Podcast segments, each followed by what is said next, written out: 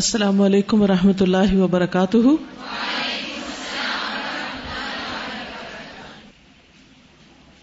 انشاءاللہ ہم پڑھیں گے حدیث نمبر 38. سب سے پہلے انشاءاللہ میں حدیث پڑھوں گی, پھر اس کے بعد اس کا ترجمہ پڑھوں گی, پھر میں آپ کو کہلواؤں گی, پھر اس کے بعد انشاءاللہ ہم اس کی لسننگ کریں گے. ٹھیک ہے. نحمده ونصلي على رسوله الكريم, اما بعد فاعوذ باللہ من الشیطان الرجیم. بسم اللہ الرحمن الرحیم. رب اشرح لی صدری ویسر لی امری واحلل عقدۃ من لسانی یفقہوا قولی. الحدیث الثامن والثلاثون عن ابی ہریرہ رضی اللہ عنہ قال قال رسول اللہ صلی اللہ علیہ وسلم ان اللہ تعالی قال من عاد لی ولیا فقد آذنته بالحرب وما تقرب إلي عبدي بشيء أحب إلي مما افترضته عليه ولا يزال عبدي يتقرب إلي بالنوافل حتى أحبه فإذا أحببته كنت سمعه الذي يسمع به وبصره الذي يبصر به ويده التي يبطش بها ورجله التي يمشي بها وَلَئِنْ سَأَلَنِي لَأُعْطِيَنَّهُ وَلَئِنِ اسْتَعَاذَنِي لَأُعِيذَنَّهُ. ابو ہریرہ رضی اللہ عنہ سے روایت ہے کہ رسول اللہ صلی اللہ علیہ وسلم نے فرمایا, بے شک اللہ تعالی فرماتا ہے, جس نے میرے دوست سے دشمنی کی میں اس سے اعلان جنگ کرتا ہوں, اور میں نے اپنے بندے پر جو چیزیں فرض کی ہیں ان سے زیادہ مجھے کوئی چیز محبوب نہیں جس سے وہ میرا قرب حاصل کرے, اور میرا بندہ مسلسل نوافل کے ذریعے میرا قرب حاصل کرتا رہتا ہے یہاں تک کہ میں اس سے محبت کرنے لگتا ہوں.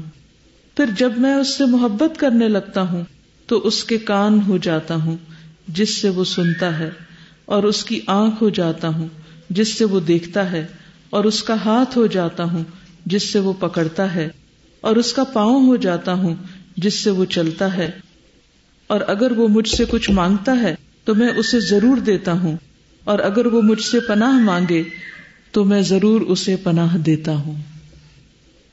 میرے پیچھے دہرائیے. الحدیث الثامن والثلاثون عن ابی ہریرہ رضی اللہ عنہ قال قال رسول اللہ صلی اللہ علیہ وسلم ان اللہ تعالی قال من عاد لی ولیا فقد آذنته بالحرب وما تقرب الی عبدی بشیء احب الی مما افترضته علیہ ولا یزال عبدی یتقرب الی بالنوافل حتی احبہ فاذا احببته کنت سمعہ الذی یسمع به وبصره الذي يبصر به ويده التي يبطش بها ورجله التي يمشي بها ولئن سألني لأعطينه ولئن استعاذني لأعيذنه.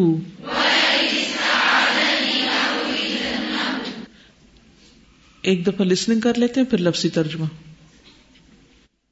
العبادة لله وسيلة التقرب والمحبة.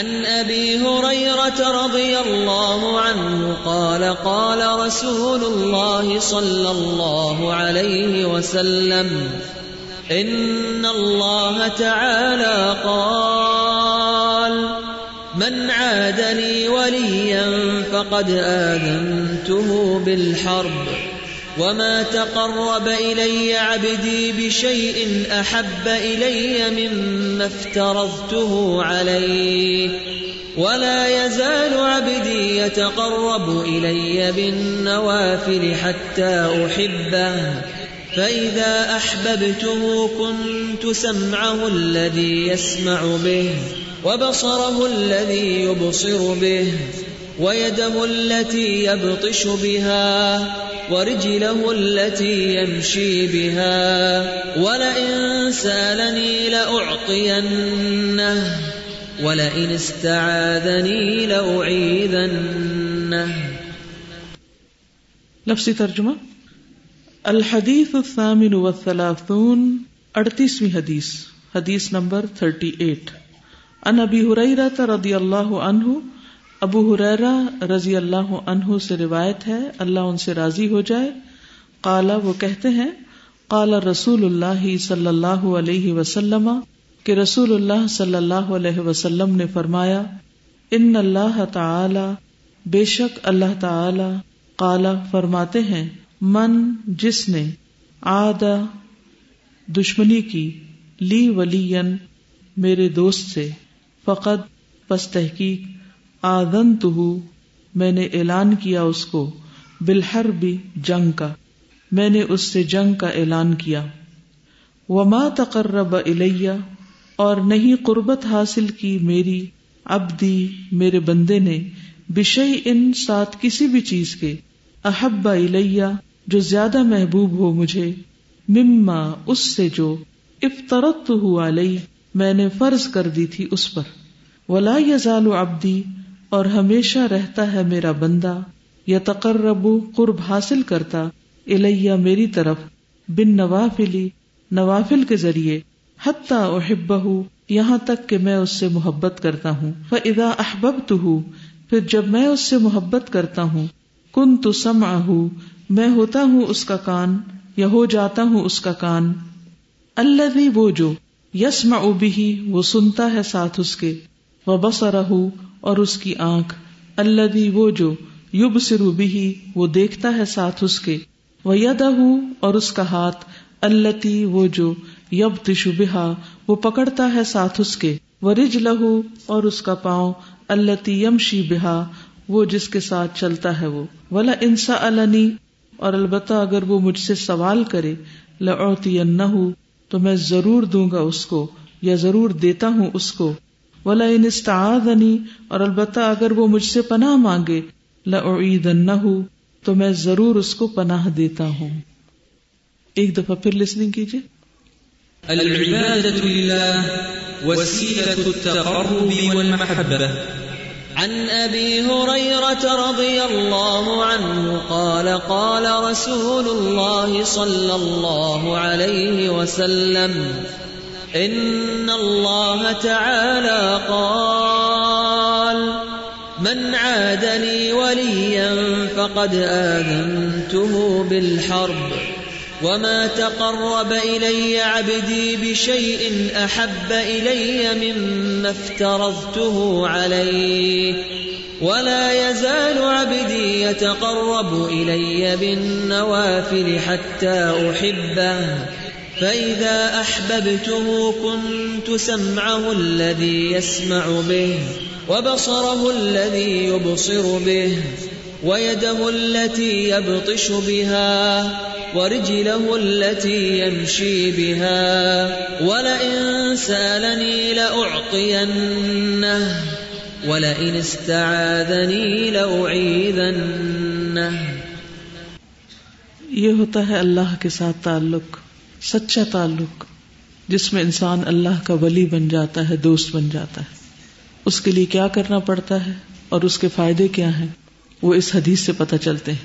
اس حدیث کا باقی حصہ بھی ہے جو امام نووی نے کوٹ نہیں کیا، لیکن صحیح بخاری میں موجود ہے، اور وہ ہے وَمَا تَرَدَّدْتُ عَنْ شَيْءٍ أَنَا فَاعِلُهُ تَرَدُّدِي عَنْ نَفْسِ الْمَوْتِ يَكْرَهُ الْمَوْتَ وَأَنَا أَكْرَهُ مَسَاءَتَهُ، اور میں جو کام کرنا چاہتا ہوں اور اس میں مجھے اتنا تردد نہیں ہوتا جتنا کہ مجھے اپنے مومن بندے کی جان نکالنے میں ہوتا ہے، یعنی اپنے دوست کی جان لینے میں ہوتا ہے. وہ موت کو پسند نہیں کرتا، ہم میں سے کوئی بھی موت کو پسند نہیں کرتا، اور مجھ کو بھی اسے تکلیف دینا برا لگتا ہے۔ ظاہر اپنے دوست کو تکلیف دینا اچھا نہیں لگتا، لیکن اس میں بھی ایک حکمت ہے اور مصلحت ہے، اس لیے اللہ سبحانہ وتعالیٰ نے موت کا ایک خاص طریقہ رکھا ہے جس سے سب کو گزرنا ہے۔ اور اس پر بھی کبھی سوچیں کہ کس طرح موت آتی ہے اور کس طرح انسان بریتھ لیس ہو جاتا ہے اور کن پینگز اور پینز سے گزرتا ہے۔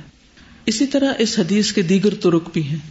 دیگر طرق کا مطلب ہوتا ہے کہ یہ اور اسناد سے بھی روایت ہوئی ہے، یا دوسری کتابوں میں بھی اس سے ملتا جلتا مضمون پایا جاتا ہے، اور اس کے لیے مسند احمد کی حدیث ہے، اس کے الفاظ کچھ یوں ہیں، اور وہ حدیث حضرت عائشہ نے روایت کی ہے۔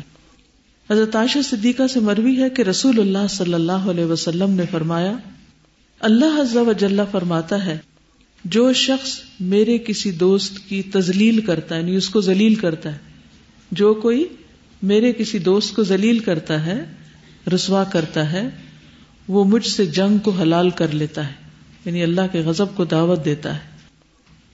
اور فرائض کی ادائیگی سے زیادہ بندہ کسی چیز سے میرا قرب حاصل نہیں کرتا، یعنی سب سے زیادہ جو چیز بندے کو اللہ کے قریب کرتی ہے وہ فرض کی ادائیگی ہے، اور بندہ میرا قرب حاصل کرنے کے لیے مسلسل نوافل پڑھتا رہتا ہے حتیٰ کہ میں اس سے محبت کرنے لگتا ہوں۔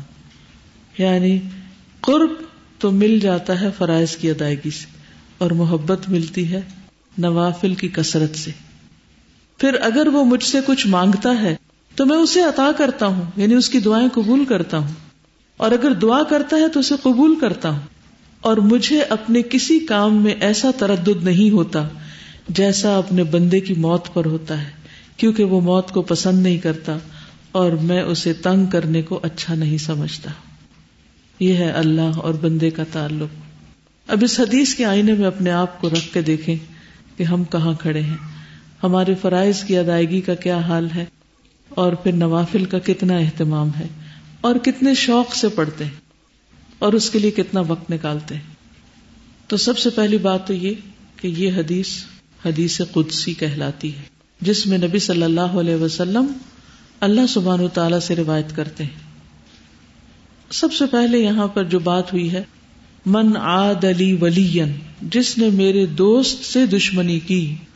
تو اب ہمیں یہ ڈیفائن کرنا ہوگا کہ اللہ کے دوست ہیں کون، اور کیا میں اللہ کی دوست ہوں کہ نہیں، اللہ تعالیٰ مجھے اپنا دوست کہتا ہے یا نہیں۔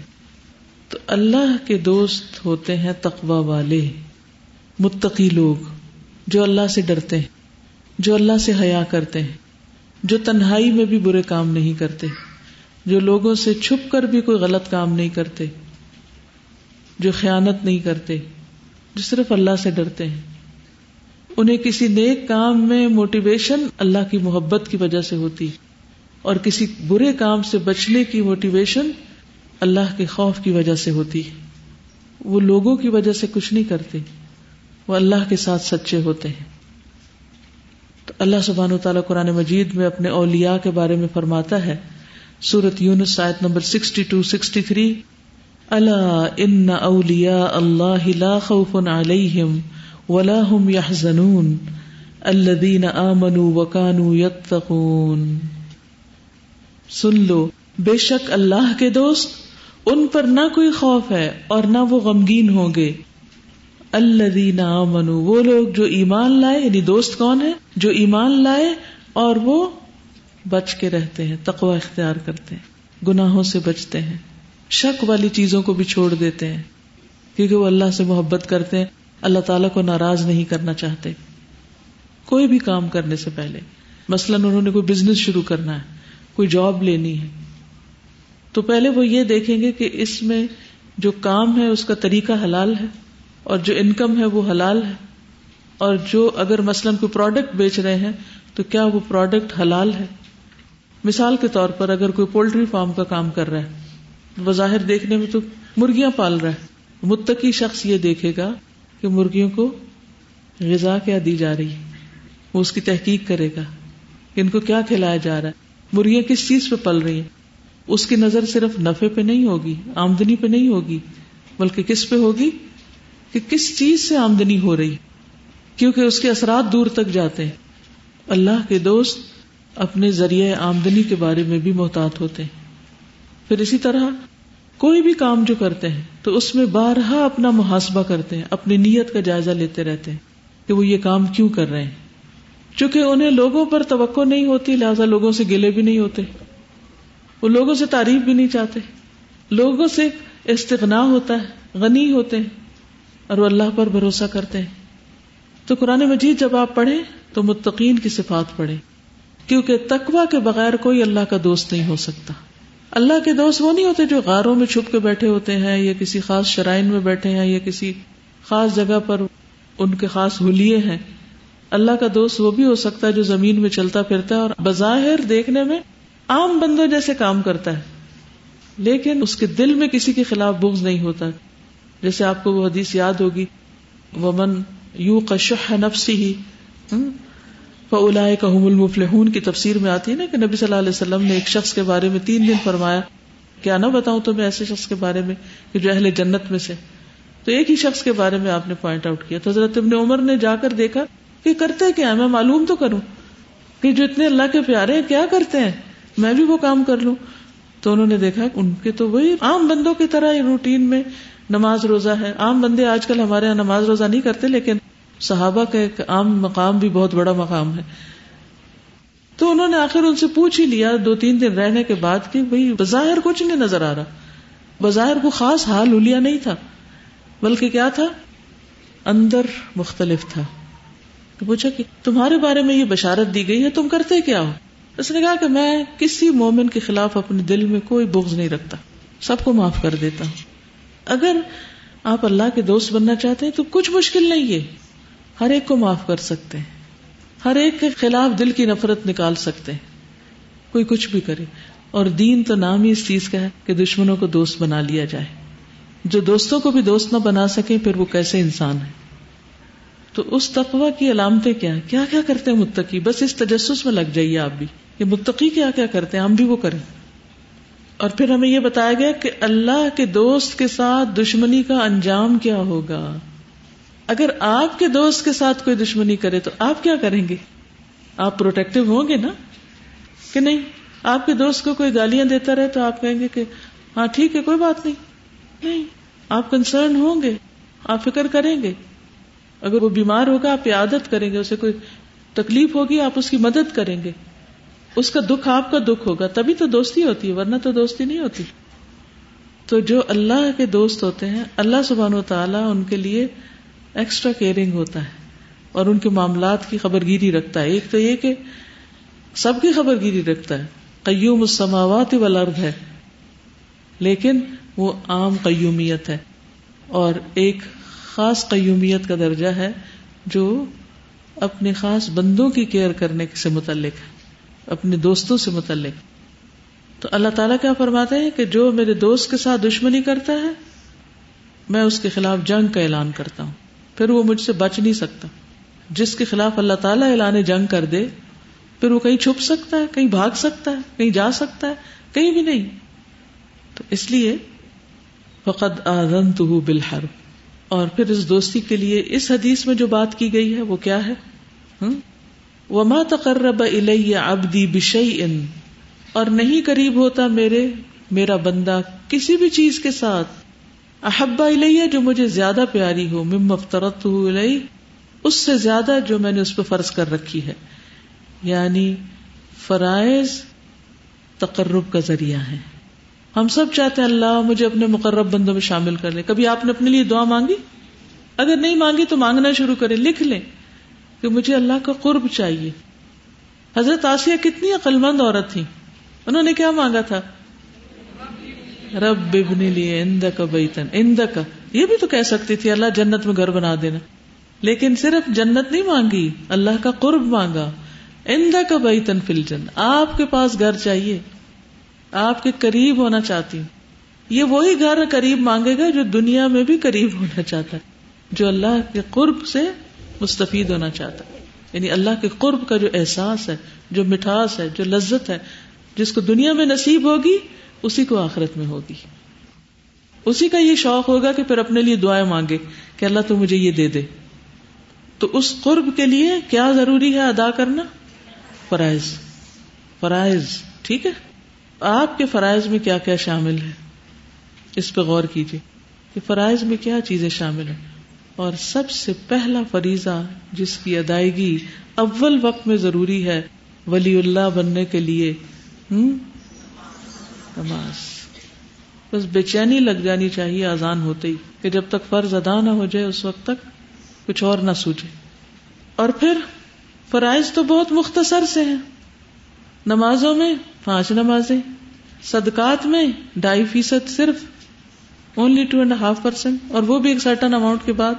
حج زندگی میں ایک دفعہ، زکوٰۃ سال میں ایک دفعہ، ہر مہینے تھوڑی دینی ہوتی ہے، سال میں ایک دفعہ.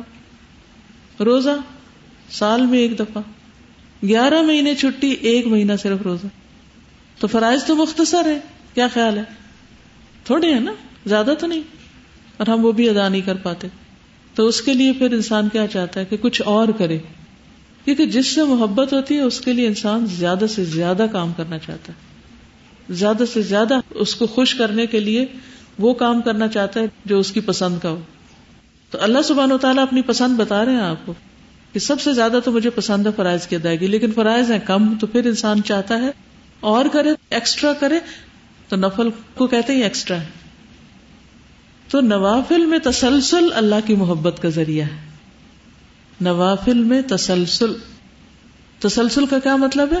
مسلسل ادائیگی، یعنی ایک دن 2 نفل اشراق پڑھ لی، اگلے دن سو گئے، اور پھر اگلے دن پڑھ لی، اور پھر مہینے بعد خیال دوبارہ آ گیا.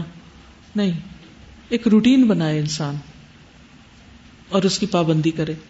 تو جب بندہ، کیونکہ یہاں پر آیا ولا یزالو، لا یزالو کا کیا مطلب ہوتا ہے عربی گرامر میں؟ کرتا رہتا ہے، یعنی کہ وہ ٹلتا نہیں ہے. لا یزالو کا لفظی معنی کیا ہے؟ نہیں ٹلتا، چھٹی نہیں کرتا، حالانکہ اس پہ فرض نہیں ہے، وہ کرتا رہتا ہے، مسلسل کرتا ہے. یہ افعال استمرار میں سے ہے. کیا کرتا رہتا ہے؟ نوافل کی ادائیگی. اب پھر آپ لے لیجئے نماز میں، پھر نماز کے بعد سنت نفل جو ہم پڑھتے ہیں، پھر تہجد کے نفل ہو گئے، اشراق وغیرہ کے ہو گئے، اور مختلف جو مشکلات پیش آنے پر وَاسْتَعِينُوا بِالصَّبْرِ وَالصَّلَاةِ وغیرہ وغیرہ. پھر رمضان کی راتوں میں خاص طور پر تراویح کا پڑھنا، تحیت الوضو، اذان اور اقامت کے بیچ میں جو نماز ہوتی. پھر آپ دیکھیے روزے میں کیا کر سکتا ہے انسان.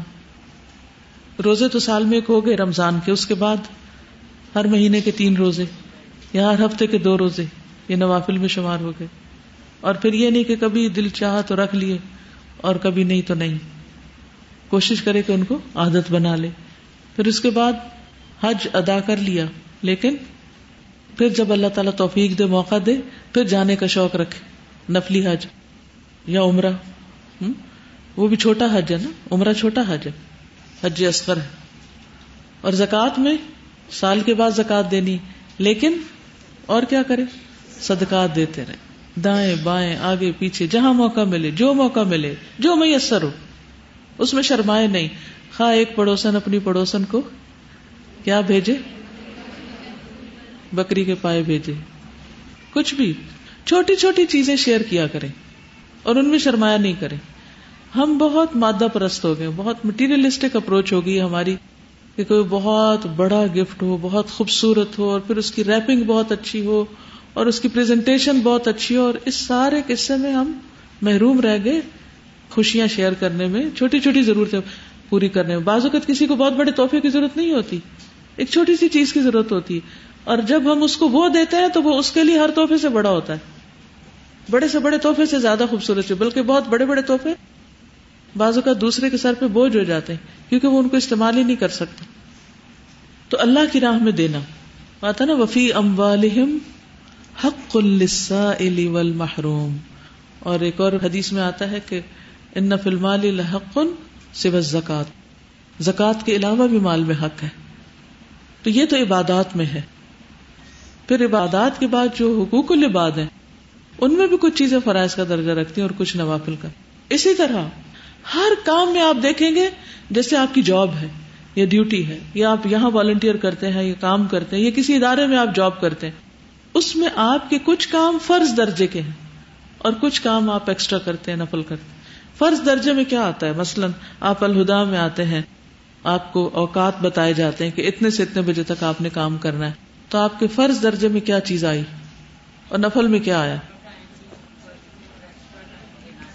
جی، اگر 5 گھنٹے کی آپ کی ڈیوٹی ہے تو 5 گھنٹے کام میں پورے کرنا، نہ کہ ادھر ادھر کی باتوں میں، اور باقی ایکسٹرا ٹائم بھی دینا، اور اس کو احسان نہ جتانا، اور اس پہ رونا دھونا نہیں۔ اب اس وقت ماشاء اللہ بے شمار والنٹیئرز آپ سب کی خدمت کے لیے خوشی خوشی بھاگے دوڑے پھر رہے ہیں، ان کو کوئی ایکسٹرا نہ بونس مل رہا، نہ پے مل رہی ہے، نہ کچھ بھی نہیں۔ ہو سکتا گھر سے ڈانٹ کھا کے رہے ہوں یہاں کہ یہ تم کو الہدا لے بیٹھا ہے، لیکن الہدا نہ لے بیٹھے تو پھر آپ یہ سیشن کہاں سے اٹینڈ کریں، یہ دین کہاں سے سیکھیں؟ کچھ تو قربانیاں کرنی پڑیں گی۔ یہ نوافل میں ہے، یعنی کچھ علم تو فرض کے درجے میں، لیکن کچھ علم سیکھنا پھر نفل کے درجے میں، اور یہ بھی اگر مسلسل نہ ہوتا رہے تو فرض بھی جانے لگتا ہے۔ نوافل اصل میں فرض کو پروٹیکٹ کرتے ہیں، اس کو کم نہیں ہونے دیتے، کیونکہ اگر آپ نماز میں بھی سنت وغیرہ نہ پڑھیں اور صرف فرض پر رہیں تو ہو سکتا ہے کسی دن آپ 4 کی بجائے 3 پڑھ رہے ہیں اور آپ کو پتہ ہی نہ ہو، تو قیامت کے دن وہ چوتھا کہاں سے پورا ہوگا؟ وہ آپ کے نوافل سے پورا ہوگا۔ اور پھر اس کے بعد انسان جب اللہ کا دوست بن جاتا ہے تو پھر اللہ تعالیٰ اس کا کان بن جاتے ہیں، آنکھ بن جاتے ہیں، ہاتھ بن جاتے ہیں، پاؤں بن جاتے ہیں۔ اس سے کیا مراد ہے؟ اس سے مراد ظاہری معنی نہیں، کیونکہ مخلوق کا کان بعد میں بنا ہے، ٹھیک ہے؟ مخلوق اور خالق میں فرق ہے۔ اللہ سبحانہ و تعالیٰ ازل سے ابد تک رہیں گے، اور مخلوق فنا ہونے والی۔ تو نعوذ باللہ، یہ تو نہیں کہ اللہ تعالیٰ ہمارا کان اللہ کا کان بن گیا تو یہ مر گیا تو کان گیا تو نعوذ باللہ اللہ تعالیٰ کا کان گیا، ایسا مطلب نہیں ہے، ظاہر پہ نہیں ہے اس کا معنی، ابھی بتاتی ہوں کیا معنی ہے۔ لیکن پہلی بات یہ پکی یاد رکھیں کہ یہ حدیث اپنے ظاہری معنی پر نہیں ہے، یعنی لٹرل میننگ نہیں ہے یہ، رائٹ؟ تو پھر اس کا معنی کیا ہے کہ کان بننا اور آنکھ بننا اور یہ سب؟ اس کا مطلب یہ ہے کہ جب انسان اللہ کا ولی بن جاتا ہے اور پھر اس ولایت کو یاد رکھتا ہے، اس دوستی کو یاد رکھتا ہے، تو وہ اپنے کان کی حفاظت کرتا ہے اور اس کا کان اللہ کے تابع ہوتا ہے کہ یہ اللہ کا کان ہے۔ کیسے؟ اللہ کا کان، اس میں میں غلط چیز نہیں سن سکتی، اللہ کا کان یہ اللہ کا دیا ہوا، اللہ کا بنایا ہوا ہے۔ میں اللہ سے محبت کرتی ہوں، لہٰذا میں اپنے کانوں کو ایسی بات سننے پر نہیں لگاؤں گی جو اللہ کو ناپسند ہے۔ اس کا کان ہر ایسی چیز کو سننے سے انکار کر دیتا ہے یا اس کو پسند نہیں کرتا جو اللہ کو پسند نہیں، اور ہر وہ چیز کرنا چاہتا ہے اپنے کان سے جو اللہ کو راضی کرتی، اور یہی کچھ پھر آنکھ سے وہ چیز نہیں دیکھتا جو اللہ کو پسند نہیں، ہاتھ سے وہ چیز نہیں پکڑتا جو اللہ کو پسند نہیں، یا ہاتھ سے وہ کام نہیں کرتا جو اللہ تعالیٰ کو پسند نہیں، اور اسی طرح پاؤں سے اس جگہ نہیں جاتا جو اللہ تعالیٰ کو پسند نہیں، کیونکہ یہ پاؤں اللہ کی امانت ہے، یعنی اللہ کا ہے، یعنی اللہ کی امانت۔ مثلاً اس بات کو سمجھنے کے لیے ایک چھوٹی سی مثال دوں گی آپ کو۔ ایک عورت کی جب شادی ہو جاتی تو وہ کس کی امانت ہو جاتی؟ تو وہ کیا کرتی ہے؟ اس کو راضی کرنے کی کوشش کرتی اور اپنا سب کچھ اس پہ نچھاور کرتی ہے نا۔ اور اگر کوئی اور مرد اس سے کہے کہ میں تمہارے ساتھ ویسے ہی معاملہ کرنا چاہتا ہوں جیسا تمہارا شوہر کرتا ہے، تو وہ کیا کہے گی؟ فالصالحات قانتات حافظات۔ وہ کہے گی نہیں، میں تو فلاں کی امانت ہوں، میں یہ کیسے کر سکتی ہوں؟ تو جب شیطان ہم پر حاوی ہونا چاہے، شیطان اپنی باتیں سنوانا چاہے، اپنی پسند کی چیزیں دکھانا چاہے، تو اللہ کا ولی کیا کہتا ہے؟ یہ کان تو اللہ کا ہے، تمہاری بات کیسے سنوں؟ یہ آنکھ تو اللہ کی ہے، تمہارے خوشنما باغ کہاں سے دیکھوں جن چیزوں کو تم اٹریکٹو بنا رہے ہو میرے لیے؟ کچھ سمجھ میں آئی بات؟ اب یہ تصور کتنا خوبصورت ہے، کتنا پیارا ہے کہ میرا کان اللہ کی امانت ہے، نہ اس سے کوئی حرام بات نہیں سننی، کوئی غیبت چگلی مجھے نہیں سننی، مجھے کوئی دلچسپی نہیں اس سے، مجھے نہیں گانے سننے، مجھے کوئی فحش گفتگو نہیں سننی، مجھے اپنی آنکھوں سے ایسی چیزیں نہیں دیکھنی، ایسی فلمیں ڈرامے نہیں دیکھنے، کیونکہ میری آنکھ امانت ہے۔ آپ پھر کتنے پروٹیکٹو ہو جاتے ہیں۔ چلیے ایک اور مثال سے سمجھیے۔ آپ کا بچہ، آپ اس کے بارے میں کتنے پروٹیکٹو ہوتے ہیں؟ اگر آپ کے بچے کان کاٹنے لگے تو کیا کریں گے؟ کاٹنے دیں گے؟ کیا کریں گے؟ یہ میرا بچہ ہے، تم کون ہو اس کو کچھ کرنے والی یا کرنے والا، یا اس کو کوئی غلط بات بھی سکھائے. جیسے کمبائنڈ فیملی سسٹم میں لوگ رہتے ہیں نا، مائیں جب دیکھتی ہیں ان کے بچے کے ساتھ کسی نے کچھ کیا تو ان کا ریئیکشن کیا ہوتا ہے، وہ بڑوں سے لڑائی کر لیتی ہیں. بچوں کی وجہ سے کبھی لڑائی ہوئی؟ میرا نہیں خیال کہ کوئی ماں ایسی ہو کہ جو بچوں کی وجہ سے غصے میں نہ آئی ہو کہ اس کے بچے کے ساتھ کسی نے کیا کیا ہے نا. مائیں بھائیوں سے، اپنے ماں باپ سے لڑ پڑتی ہیں کہ آپ نے میرے بچے کو یہ کیوں کہہ دیا، امی نے میرے بچے کو ایسا کہہ دیا. کیونکہ آپ اس کو اون کرتے ہیں، آپ کو اس سے محبت ہے.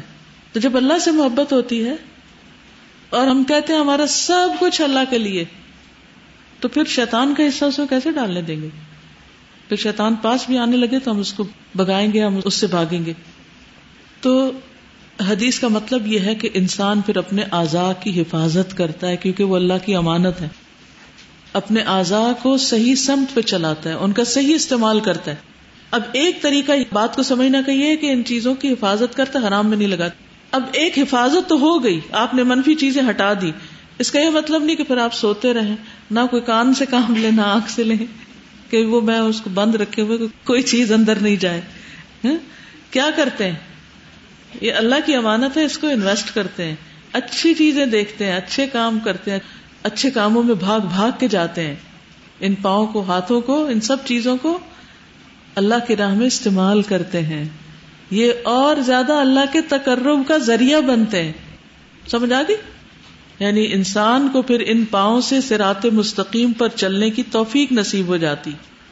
اور جو مقرب بندہ ہوتا ہے تو پھر اللہ سبحانہ و تعالیٰ اس کو کس خاص طریقے سے ٹریٹ کرتے ہیں؟ وَلَئِنِ اسْتَعَاذَنِي، اگر وہ مجھ سے پناہ مانگتا ہے، یعنی مطالبہ کرتا ہے کہ اللہ تو مجھے پناہ دے دے، میں اس کی پناہ گاہ بن جاؤں، تو میں اس کو پناہ دے دیتا ہوں. مقرب بندہ اللہ کا بہت امپورٹنٹ بندہ ہوتا ہے، بہت وی آئی پی ہوتا ہے، محبوب بندہ ہوتا ہے. پھر وہ اس کی پکار سنتا ہے، اس کی دعائیں سنتا ہے، اس کے دل کی سرگوشیاں جانتا ہے، اور اس کے کہے بغیر اس کی ضروریات پوری کر دیتا ہے. اب آپ کہیں گے یہ تو میرے ساتھ بھی ہوا تھا. جو بھی قرآن پڑھتے پڑھاتے ہیں نا، اور جو اس پر سچے دل سے عمل کرتے ہیں اور خالصتاً اللہ کے لیے کام کرتے ہیں، ان کو ایسے ایکسپیرینس ضرور ہوتے ہیں کہ آپ ایک چیز سوچ رہے ہوتے ہیں اور آپ کی سوچ اور امید سے بڑھ کر وہ چیز ہو رہی ہوتی ہے. آپ کو خود بھی یقین نہیں آتا کہ یہ میں ہوں، یہ میں نے کیا. انبلیویبل. آپ کے پاؤں وہاں پہنچ جاتے ہیں کہ جہاں آپ تصور بھی نہیں کر سکتے. ورنہ وہی آپ ہے، وہی آپ کی ہمت، طاقت، صلاحیت کہ آپ گھر بیٹھے رہیں بیمار پڑتی. اکثر عورتیں جو کچھ نہیں کرتی نا، وہ بیمار رہتی ہیں، ہوتی نہیں ہیں، وہ بن جاتی ہیں. انہیں بننا پڑتا ہے. کیوں؟ کرنے کو کچھ نہیں ہوتا. اگر علم اور عمل نہ ہو تو بیماری آ جاتی، چاہے وہ فزیکل ہو، چاہے وہ نفسیاتی ہو یا کوئی اور. کیونکہ اللہ کی امانتیں ہیں نا ہمارے پاس، اگر ہم اللہ کے راستے میں نہیں لگائیں گے تو پھر زنگ لگنے لگے گا، پھر خرابی پیدا ہوگی، ضائع ہوگی. جیسے بات ہے نا کہ ہر روز جب سورج نکلتا ہے تو دو فرشتے اللہ تعالیٰ مقرر کر دیتے ہیں. وہ کیا پکارتے ہیں؟ اللہ دینے والے کو اور دے، اور روکنے والے کا ضائع کر دے. کبھی کوئی آپ کی چیز ضائع ہوئی؟ کیوں ہوتی؟ جب وہ روک لیتے ہیں آپ، جب اس کو خرچ نہیں کرتے، جب اس کو شیئر نہیں کرتے. اللہ تعالیٰ ایسے بہت سے تجربات کراتا ہے انسان کو. پناہ کب لیتا ہے انسان؟ جب کوئی خوف محسوس ہوتا ہے. تو اس کا مطلب یہ ہے کہ اللہ تعالیٰ ایسے بندے کو خوف سے آزاد کر دیتا ہے. الا ان اولیاء اللہ لا خوف علیہم ولا ہم یحزنون. خوف سے آزاد کر دیتا ہے ان کو، بے خوف کر دیتا ہے، کیونکہ ان کو اللہ کی دوستی نصیب ہو جاتی. اور پھر جو وہ مانگتا ہے میں اس کو دیتا ہوں. ایسا بندہ کیا مانگے گا؟ سونے کا پہاڑ؟ اگر وہ سونے کا پہاڑ بھی مانگے گا تو دینے کے لیے مانگے گا اور رکھنے کے لیے نہیں مانگے گا کہ اللہ جو بھی تو نے مجھے دیا ہے وہ سب اپنے راستے میں لگا دے. وہ ایسی دعائیں کرے گا تو پھر اللہ تعالیٰ اس کو توفیق دیتا ہے، پھر اللہ اس کے لیے اور راستے کھول دیتا ہے. اور پھر اور کیا مانگتا ہے؟ کیا کہتے؟ دو چیزیں نا حدیث کے آخر میں دیکھیے نا، وَلَئِن سَأَلَنِي لَأُعْطِيَنَّهُ وَلَئِنِ اسْتَعَاذَنِي لَأُعِيذَنَّهُ، دو چیزیں، اگر وہ مجھ سے سوال کرتا ہے تو میں اس کو عطا کرتا ہوں، اور اگر مجھ سے پناہ مانگتا ہے تو اس کو پناہ دے دیتا ہوں، یعنی جو مانگتا ہے وہ دے دیتا ہوں، اور جس چیز سے بچنا چاہتا ہے وہ بھی دے دیتا ہوں. تو سوال وہ ہوتا ہے جس سے انسان کا مطلب حاصل ہو جائے، یعنی جب وہ کوئی چیز ایسی مانگتا ہے جس سے اس کا مطلب حاصل ہو تو وہ بھی اس کو دیتا ہوں. اب آپ دیکھیے کہ جو اللہ کے دین کا کام کرتے ہیں وہ انصار اللہ تو ہوتے ہیں نا. ولی اللہ نہ بھی ہو تو کیا ہے؟ انصار اللہ. کیونکہ کیا کہا گیا قرآن مجید میں؟ یا ایھا الذین آمنوا کونوا انصار اللہ، اے لوگو جو ایمان لائے ہو اللہ کے مددگار بن جاؤ. کما قال عیسی ابن مریم للحواریین من انصاری الی اللہ قال الحواریون نحن انصار اللہ. جیسے عیسیٰ علیہ السلام کے حواریوں نے کہا تھا کہ ہم اللہ کے مددگار ہیں، تو تم بھی اہل ایمان اللہ کے مددگار بنو. تو ہمیں بھی خطاب ہے، اہل ایمان میں ہم شامل ہیں، ٹھیک ہے، ہم انصار اللہ بن گئے، لیکن اس سے اگلے درجے پہ بھی آ جائیں نا، ولی اللہ بھی بن جائیں، ٹھیک ہے. اور جب آپ ولی اللہ بن جائیں گے نا، پھر آپ کو فنڈز کی کمی کا کوئی پریشانی نہیں ہوگی، کیونکہ آپ کو پتا ہے میرا ایک دوست ہے جس سے میں جب مانگوں وہ مجھے دے دے گا، مجھے پریشانی کی ضرورت ہی نہیں. دین کے کام کا لطف اس وقت آتا ہے جب انسان اس کی روح کے ساتھ اس کو کرتا ہے، صرف ظاہری چیزیں نہیں کہ خانوں میں بانٹ دے، یہ یہاں رکھ دے، یہاں رکھ دے، ایسا کر لے ویسا کر، نہیں. ہر چیز کے ساتھ، ہر خانے میں بھی اس کا ایسا کنیکشن اللہ سے جڑا ہوتا ہے، وہ بظاہر کچھ نظر آتا ہے، وہ جیسے علامہ اقبال نے کہا تھا، قاری نظر آتا ہے حقیقت میں ہے قرآن. یعنی قرآن کا عملی نمونہ ہے، قرآن پر عمل کر کے دکھاتا ہے. تو ہمیں صرف قاری نہیں نظر آنا کہ قرآت اچھی ہو جائے، تجوید اچھی ہو جائے، حسن قرآت کے مقابلے میں انعام اور ٹرافی مل جائے. کیا کرنی ہے وہ ٹرافی؟ کدھر لے جانی ہے؟ وہ کھانی ہے یا پینی ہے یا اس میں کچھ ڈالنا ہے؟ کس کام کی ہے وہ بتائیے تو. مل بھی جائے ایک ٹرافی، کس کام کی ہے وہ؟ نہ پینے والا اس میں پی سکتا، نہ کھانے والا اس میں کچھ کھا سکتا ہے، اور الٹا ببال جان کچھ عرصے میں اس کا جب رنگ اترتا ہے تو وہ رکھنے کے قابل بھی نہیں رہتی. ٹوٹل ویسٹ آف منی، وہ صرف نام ہے. تو کیا ہم نام کی خاطر سیکھیں گے سب کچھ؟ نام کی خاطر قرآن پڑھیں گے؟ نہیں، ہمیں تو قرآن بننا ہے. کان خلقہ القرآن، آپ کا اخلاق قرآن تھا تو ہمارا اخلاق بھی قرآن ہونا چاہیے. ہمیں تو ان کے طریقے پر چلنا ہے. کس کو حدیث سمجھ آ گئی؟ ٹھیک ہے، الحمدللہ. چلیں دوبارہ اب اس نیت سے سن لیں کہ عمل کرنا ہے. تو اللہ کے ولیوں کی پہچان، العبادة لله وسیلة التقرب والمحبة. عن أبي هريرة رضي الله عنه قال قال رسول الله صلى الله عليه وسلم إن الله تعالى قال من عادني وليا فقد آذنته بالحرب وما تقرب إلي عبدي بشيء أحب إلي مما افترضته عليه ولا يزال عبدي يتقرب إلي بالنوافل حتى أحبه فإذا أحببته كنت سمعه الذي يسمع به وبصره الذي يبصر به ويده التي يبطش بها ورجله التي يمشي بها ولئن سألني لأعطينه ولئن استعاذني لأعيذنه. کس کس کو خوشی ہو رہی ہے حدیث سن کے، اور ایک نئی ہوپ اور ایک نیا کرنے کا کام اور ایک نیا ٹارگٹ مل گیا ہے کہ انشاءاللہ اگلے مرحلے پر جانا ہے انشاءاللہ تعالی. سب سے پہلی بات تو یہی کہ ایمان اور تقوی والے اللہ کے دوست ہوتے ہیں. یعنی اللہ کے ولیوں کی پہچان کیا ہوتی ہے؟ کہ ان کے اندر ایمان اور تقوی ہوتا ہے. ابن تیمیہ رحمہ اللہ کہتے ہیں جو بھی ایمان والا اور متقی ہوگا وہ اللہ کا ولی ہوگا. ہر وہ شخص جو ایمان اور تقوی رکھتا ہے وہ اللہ کا ولی ہے. کیا یہاں کوئی ڈریس کوڈ بتایا گیا ان کا؟ نہیں، کوئی خاص رنگ کی شکل و صورت بتائی گئی، کالے ہوں گے، گورے ہوں گے، نہیں. ایمان اور تقوی دونوں چیزیں کہاں ہوتی ہیں؟ ایمان کہاں ہوتا ہے اور تقوی کہاں ہوتا ہے؟ تو اگین کہاں کام کرنے کی ضرورت ہے؟ دلوں پہ کام کرنے کی ضرورت ہے. اور یہ دوستی صرف تمنائیں کرنے سے اور صرف وشفل تھنکنگ سے نہیں ہوتی بلکہ ایمان اور تقویٰ سے ہوتی ہے. اگر کوئی یہ کہے کہ اللہ میرا دوست ہے تو اگر اس کے اندر ایمان اور تقویٰ نہیں تو اس کا کال مردود ہے, اس کے اس کال کی کوئی ویلیو نہیں. وہ کہتا رہے اللہ میرا دوست.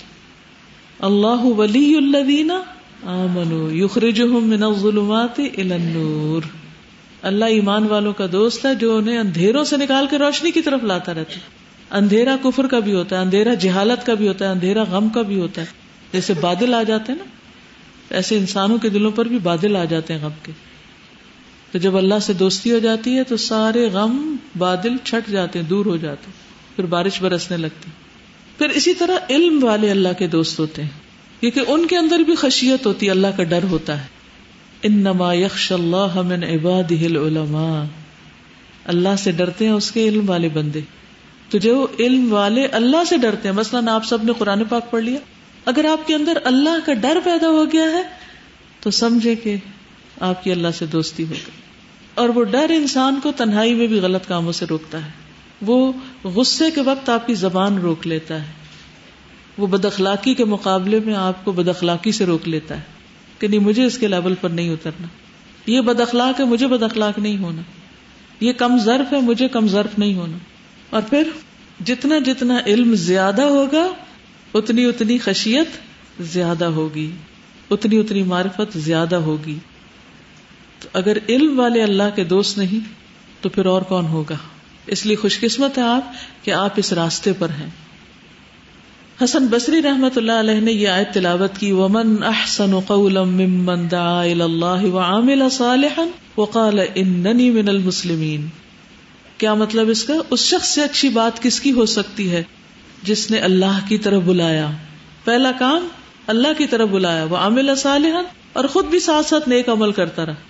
کیونکہ جب انسان کسی کو سکھانے لگتا ہے تو پھر خود پر بھی اثر ہوتا ہے, اپنے اندر بھی وہ عمل آ جاتا ہے.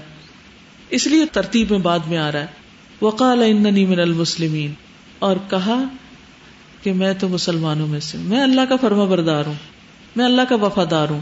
تو کہنے لگے کہ یہ شخص ہے اللہ کا محبوب, اللہ کا دوست, جو یہ کہتا ہے کہ لوگوں آؤ اللہ کی طرف, جو لوگوں کو اللہ سے جوڑتا ہے. تو ساری مخلوق میں سے اللہ کا محبوب کون ہے؟ جو لوگوں کو اللہ کی طرف بلائے, اللہ کی طرف, اور خود بھی اچھے اچھے کام کرے اور اللہ کی فرما برداری کرے. پھر اسی طرح اللہ کے دوست وہ ہیں جو اللہ کی کتاب پڑھتے ہیں, قرآن. اس کی دلیل کیا ہے؟ حدیث میں آتا ہے, مسند احمد کی روایت ہے, ان للہ اہلین من الناس فقیل من اہل اللہ منہم قال اہل القرآن ہم اہل اللہ وخاصتہ. رسول اللہ صلی اللہ علیہ وسلم نے فرمایا لوگوں میں سے کچھ اہل اللہ ہوتے ہیں, اللہ کے خاص بندے, وی آئی پیز. آپ سے پوچھا گیا ان میں سے اہل اللہ کون لوگ ہوتے ہیں؟ فرمایا قرآن والے, وہ اہل اللہ اور اس کے خاص لوگ ہوتے ہیں. تو جتنا زیادہ آپ کا قرآن مجید سے مضبوط تعلق ہوگا اتنی ہی دوستی اور زیادہ اچھی ہوگی. پھر فرائض کی پابندی کرنے والے, گناہوں کو چھوڑنے والے, جیسے کہ اس حدیث سے بھی پتہ چلتا ہے.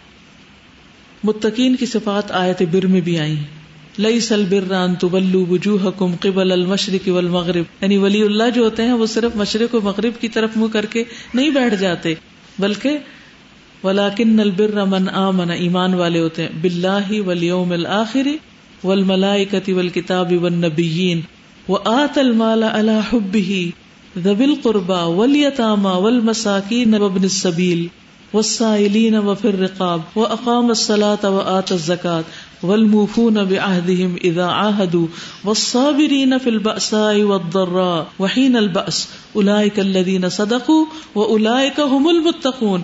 یہ ہے تقوی والے, یہ ہیں ان کے ٹریٹس, یہ ہیں ان کی عادات, یہ سب کام کرتے ہیں وہ اللہ کا دوست بننے کے لیے.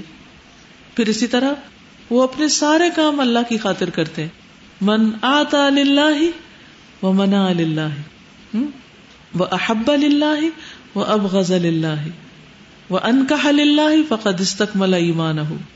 جو شخص اللہ کی رضا کے لیے کچھ دے, اللہ کی رضا کے لیے روکے, اللہ کے لیے محبت کرے, اللہ کے لیے بغض رکھے, اللہ کے لیے نکاح کرے, تو اس نے اپنا ایمان مکمل کر لیا. تو اولیاء اللہ کون ہے؟ الذین آمنو.